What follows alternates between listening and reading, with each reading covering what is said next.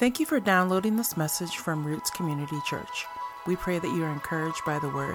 If you are looking for more information, please visit us at rccphoenix.com. This week, the message um, that we're going to be dealing with this week is titled "The Call of God," and this the, the danger of teaching something like this. And yes, I said danger on purpose. The danger of teaching something like this is everyone who hears it is now responsible to act on it. And I guess I probably should have told you this before you ever started coming to RCC that any message that you hear preached from the Word of God, that um, that you hear, it increases your knowledge. That's great. You have to go past knowledge and put it into action, which is why we spend the end of every service asking, What is the Holy Spirit saying to you? and encouraging you to instantly obey that direction. so we are supposed to, as people who are followers of Jesus Christ, disciples of His, we are supposed to take God's word, understand it, spend some time with Him in it, and then apply it. And that application, we are going to be responsible for that application of what we were heard, of what we heard when we get to heaven and stand before God. We're going to be responsible for what we did with His word. So, um, so if you didn't know that, now you do. And don't panic. There's there's some grace there for you, and um, you don't have to prove it to me. You know that you put it into action. You'll be able to see it, probably the fruit of your life. But um, as much as you have to do that, it is not an instruction from a pastor to a congregation. That is an instruction to me and you, all of us as followers of Jesus Christ. We have to put what we're hearing today and every week into action, okay? so when we hear about the uh, the statement, typically the call of God, um, I was a denominational kid growing up. I was, you know, I was born and they took me to church and, you know, stamped the good old tattoo right there on my backside, you know, for my for my Assembly God, you know, a denomination and we went there and you know even when we went out of town we went to go find the ag denomination church you know in the yellow pages where we used to have yellow pages. I'm dating myself there sorry. Um, but when i would always hear in youth group about the call of god. And there was just a big thing to me about the call of god pursue the call of god. What's god called you to do? What's god called you to do? And i would hear people uh, say this all the time and ask me the question and there would be times where i'd be like i don't know. What am i called to do? And i would see some people you know in the youth group they would panic I don't know. I have to give an answer because they're always asking me, what am I called to do? What am I called to do? And some people just make stuff up. I'm called to swim. You know, no, that's not what we're talking about here, buddy. You know, so, and so as we hear this word, we can also, from a cultural context and for, um, for church, especially here in America, we can think that the call of God applies to people who are in the quote unquote ministry. Like the call of God would apply to Micah or to Nina or to me or to anyone else who stands here or teaches or or Brian or anyone like that who kind of works on on on a more day-to-day basis of what's going on for for RCC. And you would only be partly right. But typically when people say that there's a call to i feel called to do something i feel called to this area or called to that area they they think of a passage of scripture that's become wildly famous and and used out of context and that is many are called but few are chosen. There you go. We could do that one more time. Many are called but few are. Right. So it's almost like you know if, if that's your mindset that um, only the people that are like working at the church or whatever, they those are the ones who are quote unquote called to do something. Um, what you're going to do is when you look at that scripture, it's almost like an audition, like in Hollywood. Like you put out like this mass ad. Many are called. Come on in. Let's see here. And then when you get in there, you read the lines or you pray real quick and be like, eh, okay, I'm going to take these four. Everybody else go away many are called but few are chosen to actually do the job. And that can be the understanding. And what you're going to find today as we go through scripture is that is not what this says at all. Many are called or few are chosen has nothing to do with your god-given life job. And in only two places in the new testament only two places in the new testament do we find the word called being referred to as a God given assignment or task when I dug into this and I started looking at this, and I, I've, I was surprised to find that there's actually multiple calls in Scripture to people and to us as believers. And we're going to go through what these calls are this week. so the first call, number one in your notes, is um, our, so is our first call, and this is the entire passage of that many are called but few are chosen scripture that we just used that one little line. We're going to back up. Remember, this is our tool. We back up and get a running start to read what else comes before and after it to understand fully what it's trying to tell us. okay, so I'll read this out loud. You can follow along in your notes. Matthew 2, or 22, excuse me, verses 2 through 14. The kingdom of heaven can be illustrated by the story of a king who prepared a great wedding feast for his son. This is Jesus talking to all of his disciples. When the banquet was ready, the king sent his, ser- his servants to notify those uh, to notify those who were when invited, but they all refused to come. So he sent other servants to tell them, The feast has been prepared. The bulls and the fatted calf have been killed, and everything is ready. Come to the banquet.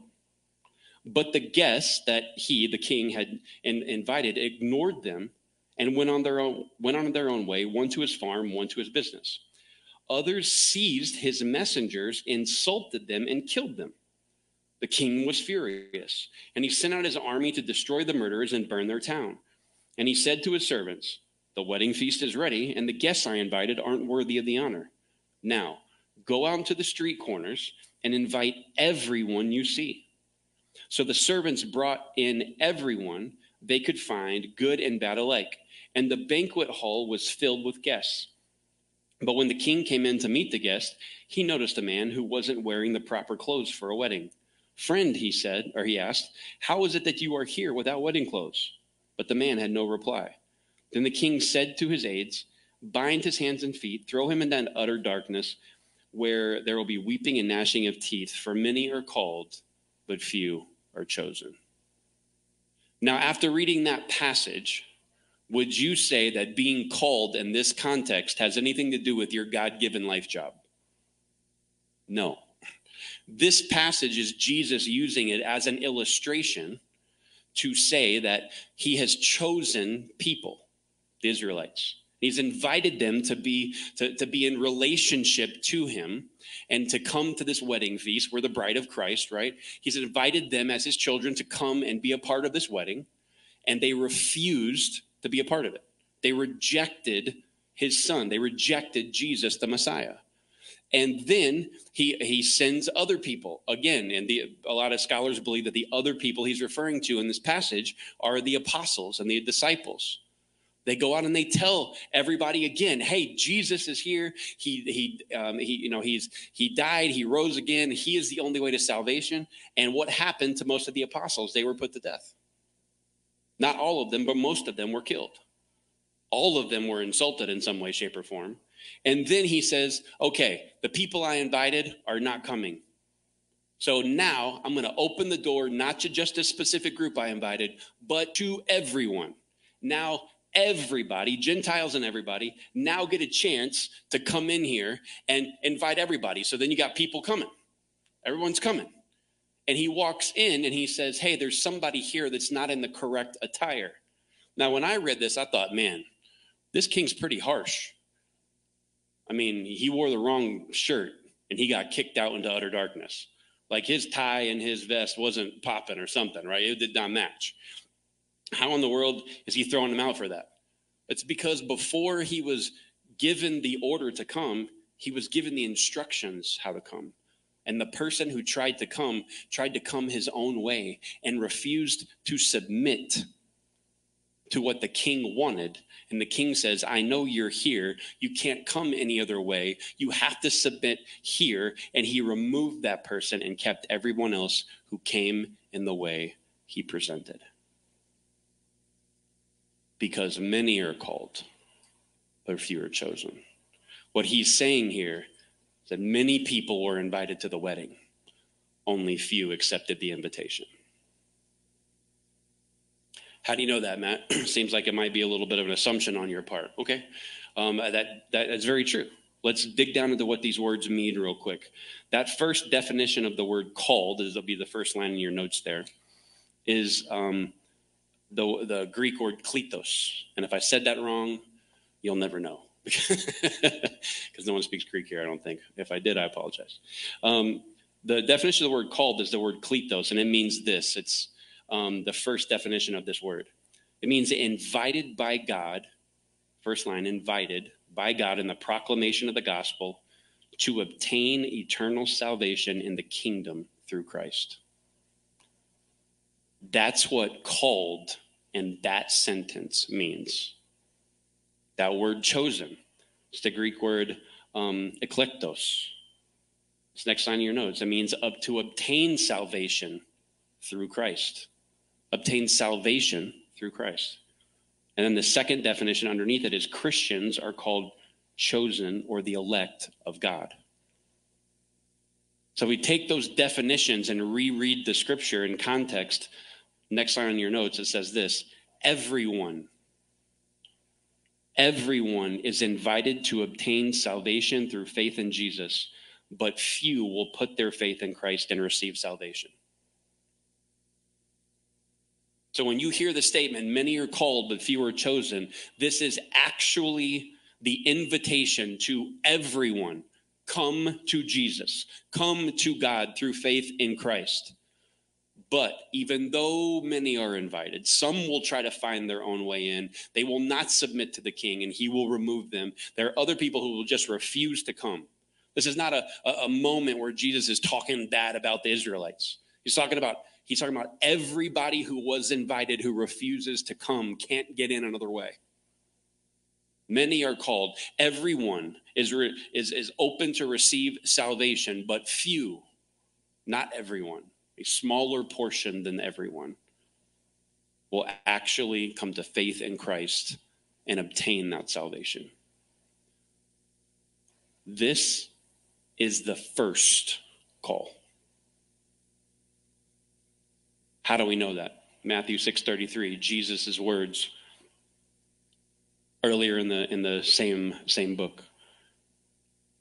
But seek first the kingdom of God and his righteousness, and all these things will be added unto you. Seek him where? First. Our first call is to Christ himself. It's the next line in your notes. Our first call is to Christ Himself. What does that mean? There's ramifications for that. It's the next line following that. And the last note for point one we cannot fulfill our life's purpose or calling apart from Christ. We cannot fulfill our true life's purpose or calling apart from Christ. Now, you may sit here and go, Well, Matt, I know people who aren't saved who are atheist or agnostic or some other religion, and they tell me that they've found their purpose in life. They found their calling. They found what they're supposed to do. Mm-hmm. They found what they think they're supposed to do. They have found something to to justify or rationalize their own efforts or meaning. But until we come to Jesus, until we answer that call, until you go back to your Creator and get your identity from Him, you are not going to fulfill everything that He has for you. Why? Because you're not God, and neither am I, and none of us are smart enough to figure out what our exact call is supposed to be apart from Him. Doesn't work. If so, then coming to Him first would be optional. Come to me if you can't figure out what your purpose is. Come to me if you can't figure out what you're what you're supposed to be doing. Come to me if you don't know what direction in life you need to go. But if you got to figure it out, go on to step 2. Mm-mm. Our first call is to Christ himself. And until we answer that call, until that calling overruns our heart and our life, everything else is diminished. Everything else is diminished. Our first call, the call of God, is first for everyone to himself. Number two, our second call.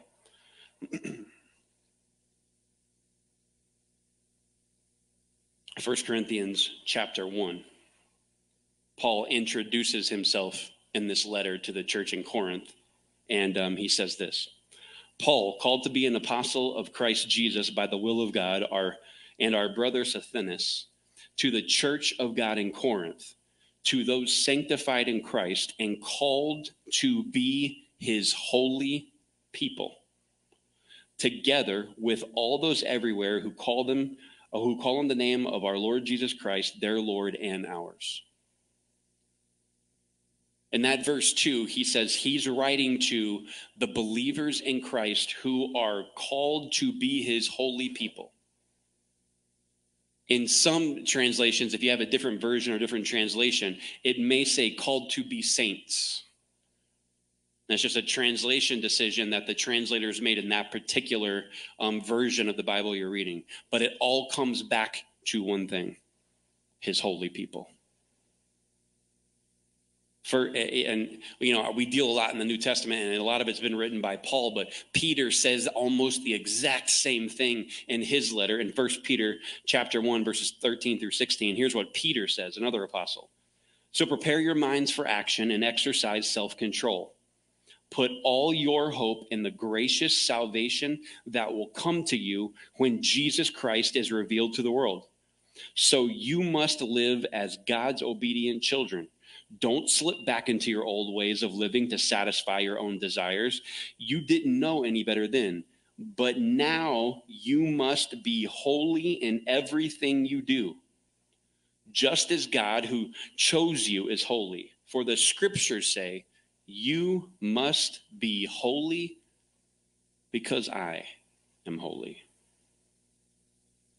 I don't want us to, re- uh, to read that last line incorrectly. That scripture is not saying that when you get saved, everything you do is now holy. Mm-mm. It doesn't say that you just got a stamp of approval and everything you do and everything you do is righteous and all that and you're all good. No, sir. I am a living testimony that that is not true. You, you still got to deal with a whole bunch of stuff, whole bunch of shortcomings, whole bunch of sin. You still have to deal with that. That's why he says in the very first line, prepare your minds for action and exercise self control. When I say self control, I do not mean your own personal effort. I mean the last listed fruit of the Spirit, which is love, joy, peace, patience, kindness, goodness, faithfulness, gentleness, and self control. Use the power that the Spirit of the ever living God has put inside of you. Use that as a way to discipline yourself, your heart, and your mind to holiness. This statement by Peter is an admonition for us to set our minds on the things of God and use the fruit of the Spirit, self control, to live in the way that Jesus instructs for us. So when you say holy, what does that mean? Because I would hear every once in a while people in the culture use holy as a derogatory thing oh, look at little Miss Holy Roller over there. Or, oh, you're pretty, you're a lot holier than thou, huh? You think you're so much better than me, little Miss Holy, little Mr. Holy. You, you think you're so much better than everybody else, right? And they use that as a derogatory word because in some contexts, there have been Christians who do what? Look down their nose at people and they're like, oh my goodness, I don't act that way because I'm a Christian. They haven't helped us at all, right? Like, oh, how uncouth. You know what I mean? Or they, they use some kind of weird word, or they try to be like, they look at people who are doing sin and they're like icky, and they like kind of move on, right? That has not helped us at all in our definition of holiness because holiness has nothing to do with arrogance.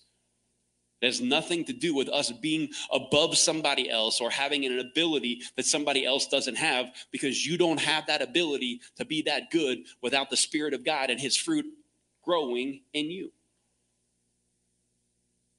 So, what does holy mean? There's three quick definitions that are in your notes here. Ready? The first one is set apart by or for God. Set apart by or for God. The second one, dedicated or consecrated to God. Dedicated or consecrated to God. And the third one is morally and spiritually excellent. morally and spiritually excellent.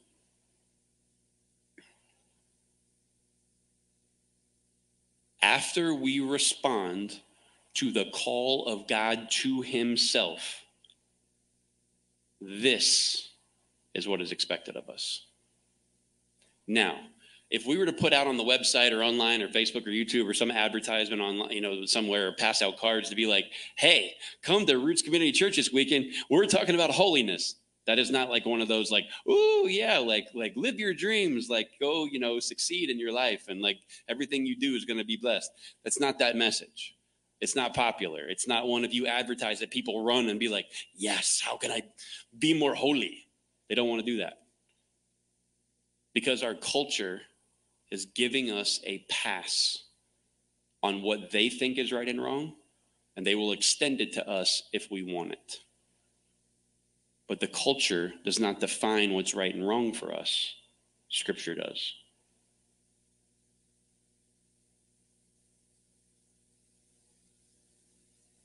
The cultural view of holiness is I'm announcing I'm morally superior to you.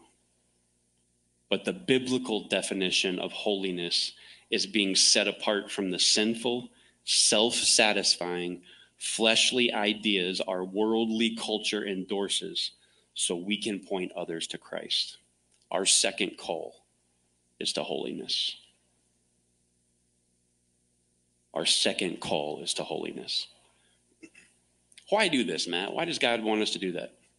Um, I grew up in Florida, Tampa Bay, Super Bowl champions. Buccaneers. Woo. Um, and uh, there was a a lot of bridges because there was like a lot of these creeks and rivers. And I lived in Clearwater, just outside Tampa, and there was three big bridges that would go over the bay to from Clearwater to Tampa, and my dad would drive them. There was a Courtney Campbell Causeway, and there was the all these other other um, bridges that would go over. And the biggest bridge that we had in the state, and it was the largest one that was around for a long time, was called the Sunshine Skyway Bridge. You may have heard of it, but if you want to Google it on the way home, it is massive, massive. Well, when it was originally built.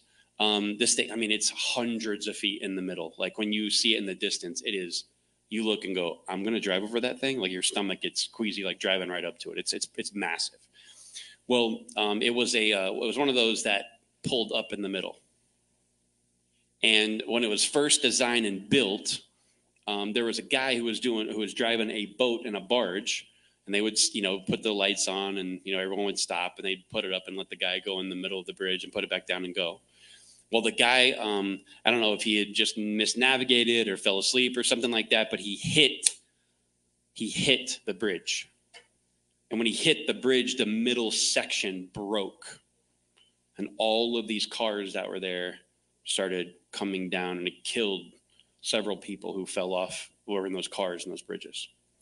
They had to rebuild the entire bridge to withstand this. You know, they, they actually rebuilt the whole thing, and there's at one point, you could drive over the new part and look down on the old part. It's even higher than the, than the old one was. The new one is higher than the older one is. Picture for a second that that that illustration in your mind and the middle of the gate is out and there are people that are driving as fast as they can just right up that right up the bridge and you caught wind that the middle part of the section of the bridge is destroy it and it's out. What do you do? Do you stand there and wave at the people who are going by? Or do you stand there and go, hey, you're going the wrong way. If you don't stop, it's going to end in death for you. This is part of the reason for holiness because the culture is going its own way. And to stand in opposition to the culture is not for you to go, I'm against you. No, it's to be like, hey, you're going the wrong way. If you keep going down this road, if you keep following this path, if you keep going down, uh, uh, making these choices down your life, I know how it ends up. Stop right here. There's somebody here on the side of the road with a sign that's going, no, the bridge is out. Stop, stop, stop. And hopefully someone someone's going to see you and stop and ask, What are you talking about? It's another way for us to look at the culture that is going on the way to destruction, which we all were until Jesus. For us to stop the car, pull over, and some of us are crazy enough to stand in the road. Stop. Great. That's one of the reasons God instructs us to be holy. Notice that he says that um, the last in, in that verse in First Peter, for the scriptures say, "Be holy, for I am holy." This is a nod to the Old Testament. Three times, God told the children of Israel. Three times, He told them, "Hey, you're participating in things that are wrong." You're worshiping other gods. You're, you're following other avenues. You're going the wrong way. I want you to stop, be separate, be set apart by me and for me. I want you to stand in opposition to the culture, be holy, morally and spiritually correct. And there's only one way to do that is to answer the call to him submit to what he wants, and understand what he says in his word for us to do and how we're supposed to live. Number three, our third call. This is the call that we were talking about earlier, kind of like your God given life job. This would be kind of like the calling we were talking about earlier. And these are the only two places where the word calling is used, this particular word, calling, is used in this way in the New Testament. 1 Corinthians 1, verse 1, it's Paul, called to be an apostle of Christ Jesus by the will of God.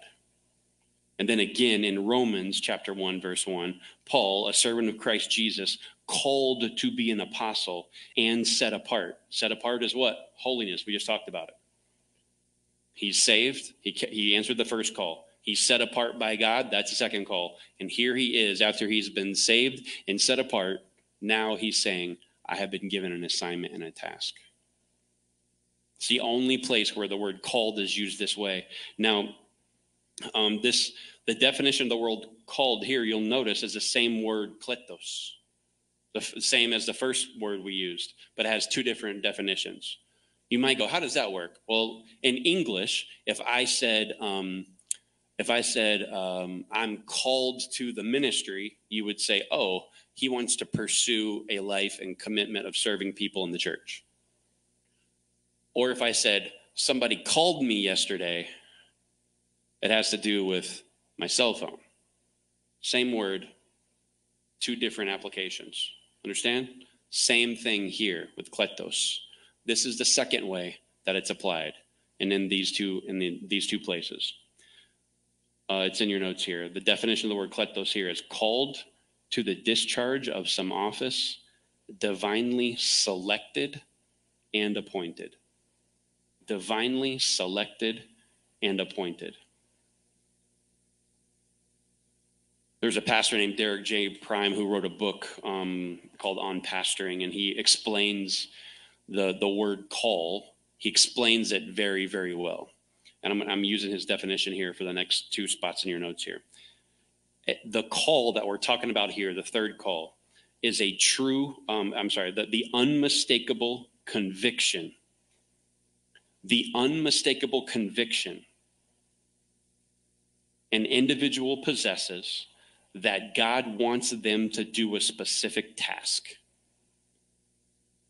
the unmistakable conviction an individual possesses that God wants them to do a specific task. The reason that this is, I really like this definition, is because you can be called, drawn, um, divinely selected to do to do something or to pursue a certain area with your life, fulfilling your purpose. You can be called in that area, but God will give you specific tasks in that area to accomplish. I'm called to music. Okay. Uh, which instrument? There's a bunch of them. Which part are you singing? Are you doing backup are you leading? Are you producing? Are you a sound engineer? What kind of, what, what part of music? What kind of music? Where are you going to do all these things at? Is it going to be a career for you? Is it going to be a side gig? Are you going to do it for tips down at the subway? Or are you going to go to a church and volunteer? There's so many different things that can happen, so many different ways that can be explored. God can call you to an area, but He will go even more specific and give you a task or an assignment inside that area. That's why I love His definition. Next on your notes a true calling moves past the statement, I want to, into a deeper conviction of, I have to. It moves past, I want to, into a deeper conviction of, I have to. So now you might be sitting here going, okay, I've answered the call to God. I understand that I'm the second call is to holiness. The third call is to be set apart for some specific jobs, specific task, specific assignment in some area. God has designed me to do these, do some things. So where do I start to figure out what that calling is? Galatians 5, 13 through 14. You have been called to live in freedom you might stop right there and be like, awesome. I'm free to do whatever I want. I'm free. What is that song? To do what I want any old time. Who sings that song? Am I? I'm. I'm. Dude, I am. I'm just old right now. Sorry, guys. It's an old one. An old one. Um, even when Mike is shaking his head at me, I'm like, oh man, he doesn't even know that song. Um, and he's a musician. Great. So um, scratch that one. Rewind. You can't use your freedom just to do whatever it is you want to do. Galatians 5 13 and 14. For you have been called to live in freedom, my brothers and sisters, but don't use your freedom to satisfy your sinful nature. Instead, use your freedom to serve one another in love. For the whole law can be summed up in this one command love your neighbor as yourself. Our third call is to serve.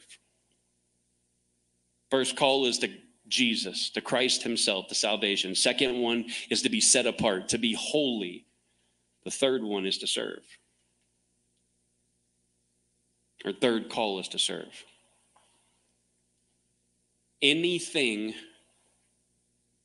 any calling that you feel like in your heart, you feel like God's directing you in, that only serves you or your interest is not your calling.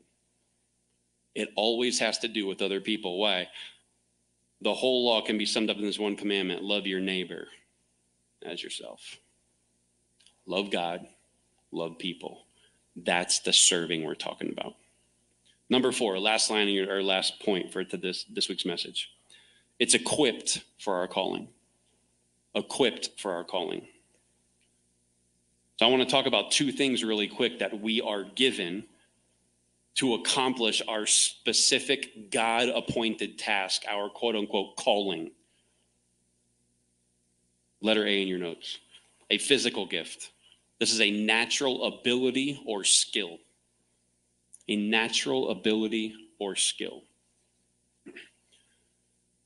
God gave every single person at birth some type of ability or skill something that you have an interest in or a knack for doing. um, this is very evident last night at 9 o'clock, or within the hours of 8 and 10 p.m. After the sun went down, I decided I was going to work on my truck. I decided I was going to take the door panels off, and an hour and 15 minutes in, I could not, and three YouTube videos down, I couldn't get the door panel off the inside portion of my truck.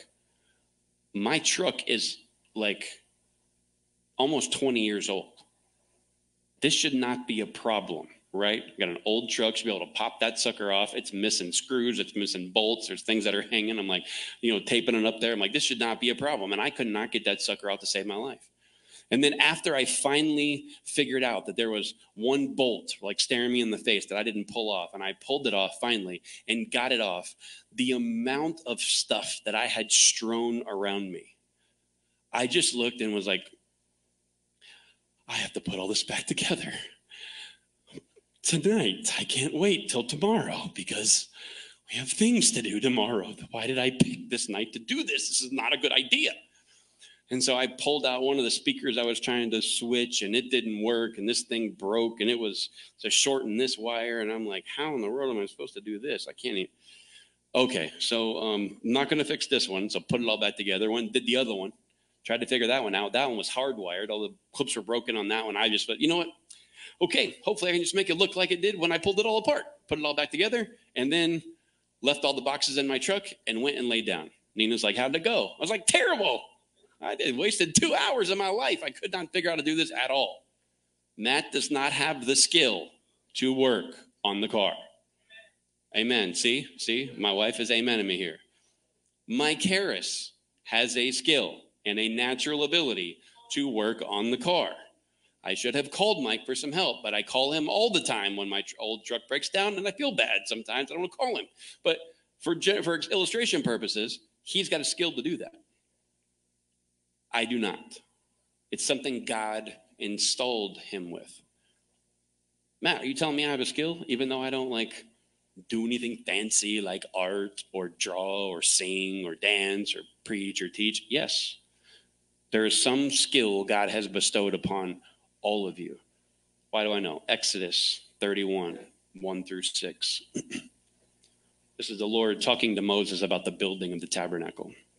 Then the Lord said to Moses, See, I have chosen Bezaleel, son of Uri, the son of Hur, from the tribe of Judah.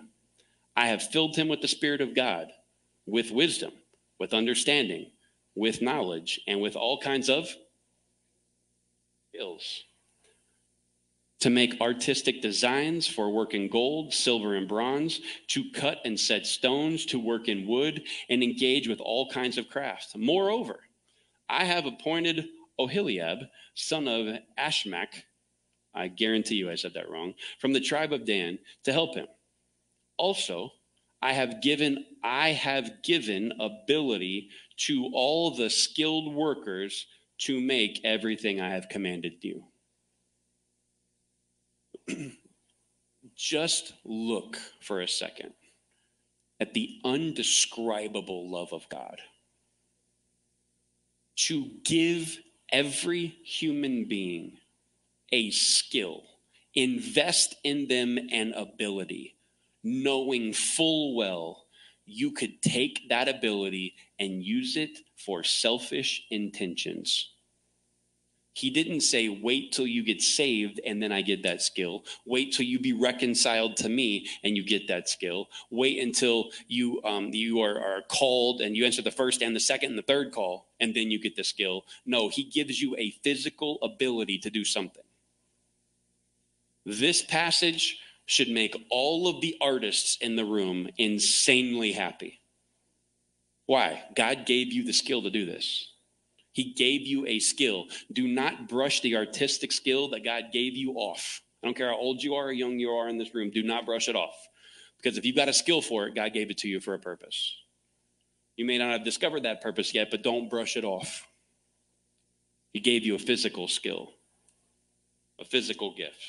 The second thing he gives us, now this is reserved for believers, letter B, is a spiritual gift. 1 Corinthians 12, 4 through 11. There are different kinds of spiritual gifts, but the same Spirit is the source of them all. There are different kinds of service, but we serve the same Lord. God works in different ways, but it is the same God who does the work in all of us. A spiritual gift is given to each of us so we can help each other. To one person, the Spirit gives the ability to give wise advice. To the other, he uh, the same Spirit gives the messenger, um, I'm sorry, the, gives a message of special knowledge. The same Spirit gives great faith to another. To another, the same Spirit gives a mess. I'm sorry, um, the gift of healing. He gives one person the power to perform miracles and another the ability to prophesy. He gives someone else the ability to, to discern whether a message is from the Spirit of God or from another spirit. Still, another person is given the ability to speak an unknown language, while another is given the ability to interpret what is being said. It is the one and only Spirit who distributes all these gifts. He alone decides which gift each person should have. This exact passage is almost is repeated almost verbatim in two other places romans 12 and in First peter 5 if you want to read those later um, in the week in your own time um, i put the references down there for you. God alone decides who gets what spiritual gift. When you get saved you answer that first call he gives you a spiritual gift. Now the list i just read and that are in these passages is not the full list of what the spiritual gifts are. That's why he starts. There are all kinds of spiritual gifts. And then he lifts off as uh, just a, a, a good chunk of them. But these are not the only spiritual gifts. Our gifts, next on your notes, will be evident to the other believers around us. Now, this is important for those of you who say, okay, I might know what my physical gift is or my my, my natural gifts, or and I have ability to maybe sing, to dance, to you know do math very well. I'm, I'm good at law or whatever. You have a, a ability to kind of wrap your head, a natural ability to do something. But what's my spiritual gift? Your gift might be to serve. That's a broad area. But answering the call to Him answering the call to holiness, answering the call to serve, will begin to define, the Spirit of God will begin to define for you what that spiritual gift is, and it's going to be evident around uh, the people around you. And you may look at me and be like, other people get to tell me what my gift is? No. Other people cannot be the source of your understanding of the gift. They're a confirmation. Let me give you um, an example of that um, you may, if, if I stood up here this week and said, hey, it's my last week preaching at RCC, um, I'm not going to be speaking here anymore. I'm not going to be involved in the pastor thing. It's been fun, been a wild ride. I'm bouncing. And what I'm not, by the way, just hypothetically. Some of you are getting excited, some of you are getting worried, some of you are like, what's he doing? Um, that's just an example, just an example. Um, if I were to stand here and say that after the service today, and then you would say, Matt, what are you going to go do? And I said, I am going on the breakdancing circuit. I am going to fight b boy battles for the Lord. I'm cashing in my pastor call. I'm, I'm taking a, uh, the role of an evangelist, and I'm taking this very rhythmic body I have, and I'm going to. Now, if you saw me do that, you understand how ludicrous this idea would be, right? Like, I, I would trip over myself just getting like the little warm up stance going, right? That would be, it would be a terrible idea. My wife agrees. She's seen me dance before. It's not funny. I mean, it's not, well, it is funny. It's not good. I should say it's not good. Jill is nodding. I don't know why. So um, if I told you I was doing that, told you I'm cashing in the pastor thing for the evangelist role, and I'm cashing in the teaching God's word and the and the and the and the the, the, uh, the diving into presenting and feeding the flock of God, and I'm going to go do that. You would look at me and be like, "You have the dexterity of a Gumby doll. Like, that's all you, you can't move past that, Matt. Like, you don't have no dance moves. And I've seen you operate in a different gift. I've seen you operate and be effective in a different area. I'm telling you, what you're doing now is what you're supposed to be doing. Let somebody else go do the B boy battle. It would be evident to you, even in my humorous, you know, kind of kind of kind of ridiculous scenario here It'd be evident to you that i'm operating in the wrong thing. In the same way it would be evident to those other believers around you which is another value of your faith community and getting real relationships here in this room when you say to somebody man i feel like god's leading me in this direction i can totally see that. God's leading me in this direction. Really? I didn't even know you did that Oh yeah, I, I just new interest for me. Okay, well, maybe try that, test that out before you run down that road. Every single person that Nina and I met before we started RCC, you, most of you know the story. We did not want to start this church. We did not want to be pastors, and we sure, surely did not want to start it from the ground up in our living room. And that's exactly what God told us to do. Um, but every person we sat down for the months before we started and sat down and said, Hey, we feel like God's calling us to pastor church. You're our friends. Before we could even ask them, Hey, what do you think about that? You know, will you pray with us about that? Is that something that you would kind of con, you know confirm or look at and say well, we're going the wrong direction. Every single person, every single one, not even one of them said anything different. Oh, yeah, we were just waiting for how long it'd take you to figure that out. We already knew that. Every single person, more than a dozen people. It's like, oh, we're out here asking for help and we're slow. you know, we were we were slow to the party. It's evident to the people around you. Um, your calling also might be shaped in a different direction of something that you may want to do really badly. I'll give you one last example, and then we'll talk. We'll wrap up um, on these last few points here. I was given an opportunity in ministry school to do school assemblies, and if you've never been to a old school city conquest, master's commission, school assembly, you missed out on a awesome time. It was loud. It was ruckus. I was not dancing. Somebody else was. I introduced the dance team as close as I got to it, um, but they were dancing. Somebody was rapping. I, I tried that once. It was really bad. Um, but you know, they did all the stuff, and then we would break bricks and like we would, you know, snap bats and rip phone books in half, and it was awesome. And it was just a great time to to do like anti-drug, anti-gang, you know, anti-violence, pro you know, pro positivity messages because you can't preach in the schools. And it was so much fun. I went on a trip to Oklahoma and did 16 of these things in eight days, seven days, seven days, including church services at night. It was a blast. And the guy who was running it was like, Matt, man, you got a kind of gift for this. You like this. I was like, yeah, I do. Standing up there and being like, if y'all listen to me for the next 10 minutes, I'll put my forehead through two feet of concrete. Some of you are like, that explains so much. Um, but I digress. And I just loved it. It was so much fun. And um, they, they gave me an opportunity. Hey, do you want to put all your time, focus, and energy into city conquest because you like it and you're really good at it?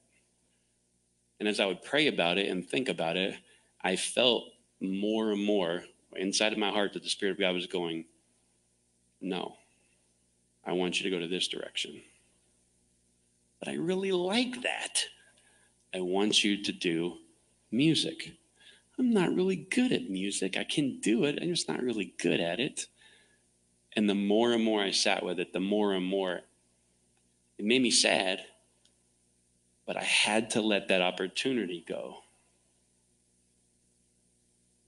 What I didn't know at that moment was going this direction would end and well, begin with me finding my wife in this area, 14 albums, traveling over the place, and getting an opportunity to lead worship and speak to large groups of people, small groups of people, conferences, church services, youth groups, everybody that I didn't know was preparing me for now.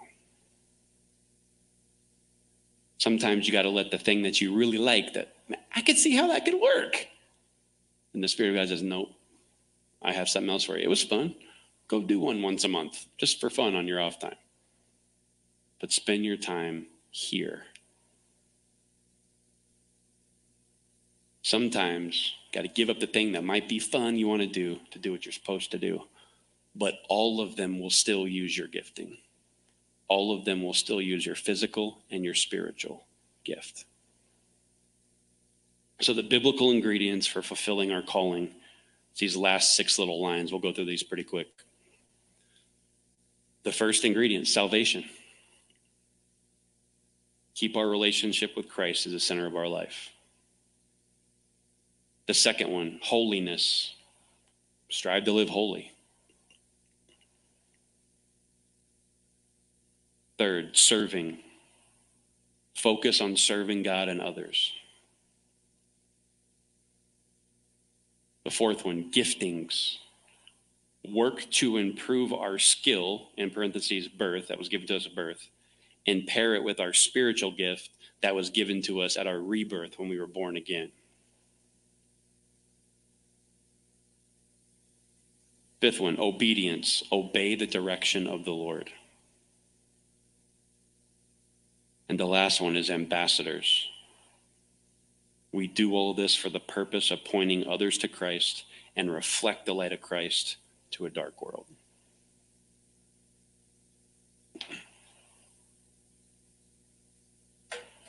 The call of God is multiple. The first call is what? I'm sorry? To Jesus. Second call is to what? Holiness.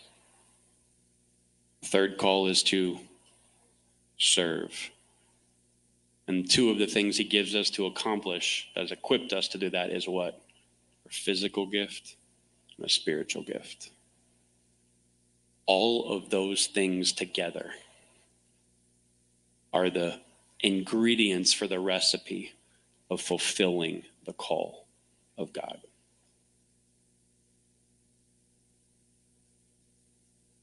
I don't pretend that everybody in this room is all the way at the end. There might be some people in this room who say, you know what? I haven't answered the first call, and that's to God and the faith in Him and salvation.